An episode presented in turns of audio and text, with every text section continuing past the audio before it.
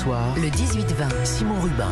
L'invité d'Europe Soir est journaliste italien et avec lui on va parler de ce que tout récemment le Financial Times a appelé une sorte de miracle italien. L'Italie, souvenez-vous, premier pays d'Europe touché par le Covid, pays qui connaît de nombreuses agitations politiques depuis la fin de l'ère Berlusconi pays parfois raillé par le nord de l'Europe pour son indiscipline, son incapacité à organiser son économie, eh bien, cette Italie-là est en train de changer. Redressement économique, campagne de vaccination qui décolle, sans parler des victoires à l'Euro de football et à l'Eurovision. L'Italie se relèverait-elle? On en parle avec vous, Paolo Levi. Bonsoir. Bonsoir à vous. Vous êtes journaliste et correspondant à Paris de l'agence de presse italienne ANSA. Alors j'aimerais d'abord, Paolo Levi, que vous nous parliez de, l'Italie de ces dernières années qui a connu beaucoup de changements politiques, qui est pas passé loin euh, de crises même institutionnelles.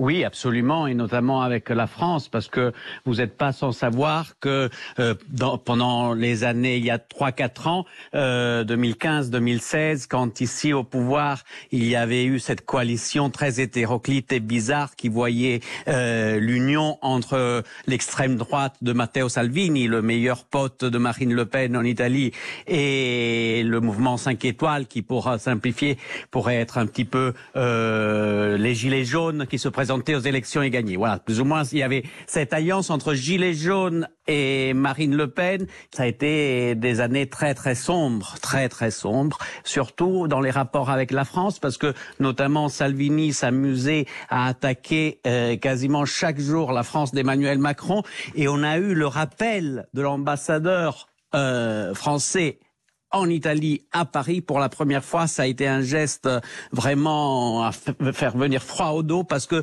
euh, un tel événement ne se manifestait pas depuis la Deuxième Guerre mondiale. Donc on a touché vraiment le fond euh, dans les rapports entre deux pays frères, disons, de l'Union européenne, deux pays fondateurs. Il y a eu une sorte effectivement de, de miracle, c'est-à-dire que on est passé de cette situation-là à euh, une situation qu'aujourd'hui on peut décrire aux antipodes de tout cela, c'est-à-dire mmh. l'avènement de Mario Draghi, qui est vraiment un, un des meilleurs hommes euh, que, que l'Italie pouvait produire en termes de dirigeants, d'hommes d'État, dirigeants politiques, qui s'entend extrêmement bien avec euh, Emmanuel Macron et avec la France. Mmh. Donc aujourd'hui, il y a un alignement des astres extraordinaire mmh. où la France et l'Italie marchent à nouveau main dans la main et doivent ensemble répondre répondre aux défis de, l'avenir, c'est-à-dire notamment la construction euh, de notre Union européenne et notamment avec la présidence française de l'Union qui va débuter en janvier 2022, donc l'année prochaine. Il y a un chantier énorme à faire, c'est la réforme du pacte de stabilité, les fameux 3% qui très très longtemps ont freiné nos économies respectives. Et aujourd'hui, la, la, promesse et le pari de l'Italie et de la France est de construire ensemble une Europe plus axée sur la croissance et même sur le social et l'attention à l'humain, aux et personnes. Mario Draghi que vous venez de citer, on va quand même s'arrêter sur cet homme alors qu'on connaît même beaucoup en France parce qu'il a été, il faut le rappeler, euh, le président de la BCE, de la Banque Centrale Européenne il y a quelques années. C'est là-bas, euh, en, sauvant l'euro pendant la crise, qu'il a notamment euh, acquis ce surnom de Super Mario. Qui est cet homme, Mario Draghi?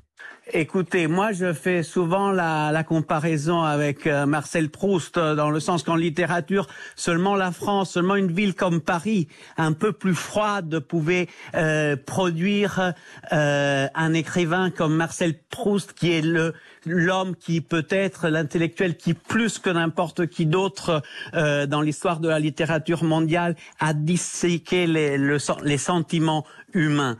Et donc souvent, euh, on, on, on, rejoint des, des sommets dans, dans les domaines où on est, dans les endroits où on est le, les plus faibles. Donc, Draghi, c'est l'opposé, disons, du cliché de l'italien. C'est-à-dire que c'est, il est hyper rigoureux, c'est, et il a quelque part euh, contribué euh, au moment le plus noir de notre euh, crise, de la crise euh, de l'euro, il a contribué à, à, sauver notre monnaie commune parce que avec trois mots, c'est-à-dire euh, whatever, quand il a prononcé ces trois mots, Oui. euh, whatever it takes, coûte ce que coûte, je vais, on va sauver l'euro. Ces mots ont suffi pour euh, freiner, disons, les spéculateurs internationaux qui, qui rêvaient de faire tomber notre monnaie unique. Donc, euh, il il y a vraiment un avant et un après Mario Draghi euh, en Europe, et c'est à partir de ce moment-là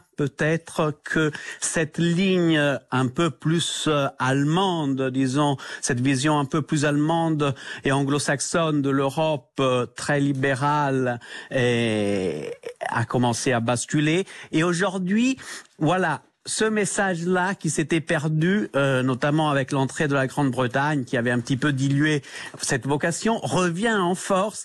Et aujourd'hui, peut-être pas à 27, mais certainement euh, en, euh, avec la France, l'Italie, l'Espagne, euh, l'Allemagne, bien sûr, on va construire quelque chose de différent.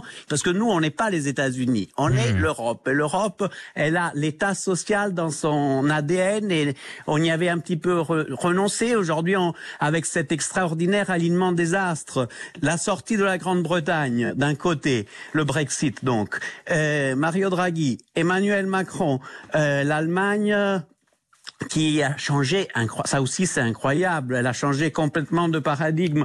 Tout, tout ce qui paraissait être un tabou jus- jusqu'à il y a 18 mois est devenu aujourd'hui possible et envisageable. Et un mot peut-être des réformes entreprises par Mario Draghi en Italie. Qu'est-ce qu'il est en train de changer en Italie, Mario Draghi?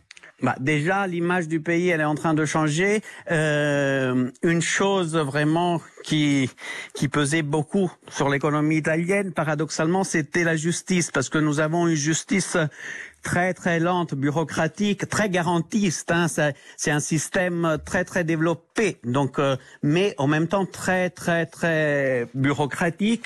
Et ça, paradoxalement, ça détournait les investissements internationaux, parce que quand on veut venir, euh, quand on, un entrepreneur veut investir dans un pays, il regarde l'étang de la justice, combien il faut si j'ai une euh, querelle ou un truc à résoudre. Et l'Italie c'était vraiment et donc maintenant il est en train d'alléger tout ça. Et c'était une des réformes euh, voilà qui était euh, fondamentale. Mais après il y en a plein d'autres. Et, et, on va voir aussi au niveau des investissements verts. Nous on a un reçu on est l'Italie le, le premier bénéficiaire du plan de relance européen. Cette euh, cette conquête complètement inimaginable jusqu'à il y a quelque temps que- qui a été approuvée l'été dernier et qui introduit pour la première fois une forme de, soli- de vraie solidarité entre pays européens. Euh, L'Italie est le premier bénéficiaire. Et donc euh, Mario Draghi est aujourd'hui là où il est, c'est-à-dire au Madeleine de l'Italie, aussi pour faire en sorte de dépenser cet argent de la façon la plus raisonnable possible et ne pas gaspiller cet argent parce que cet argent, comme tu- vous l'avez dit, va permettre certainement un nouveau miracle italien.